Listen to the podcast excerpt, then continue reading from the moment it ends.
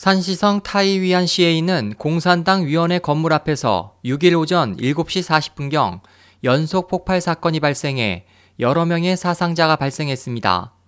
중국 관영 언론은 테러 가능성을 시사했습니다. 중국 언론들은 이 폭발 사건으로 한 명이 사망하고 7명이 경상을 입었다는 현지 공안 당국의 발표를 전했습니다. 현장 목격자에 따르면 7번의 폭발음이 들렸고 그 중에 3번은 잇따라 들렸습니다.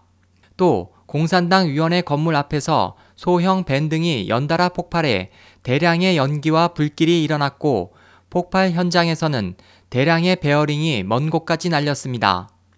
국영중앙TV는 공산당 위원회 건물 앞 정원에 묻힌 폭발물이 폭발했다고 보도했으며 국영신화사는 수제 폭탄이 사용된 혐의가 있어 당과 정부를 노린 폭탄 테러 가능성을 시사했습니다.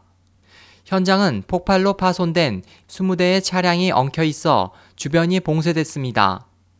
홍콩 대공보 뉴스 사이트는 이미 용의자 한 명이 구속됐다고 전했습니다. 지난달 28일 테난먼 차량 돌진 사건에 이은 이번 지방정부 공산당 위원회 건물 앞 폭발 사건은 오는 9일 개최 예정인 중공 3중 전회를 앞두고 요동치고 있는 정세를 보여주는 것 같습니다. SOH 희망지성 국제방송 홍승일이었습니다.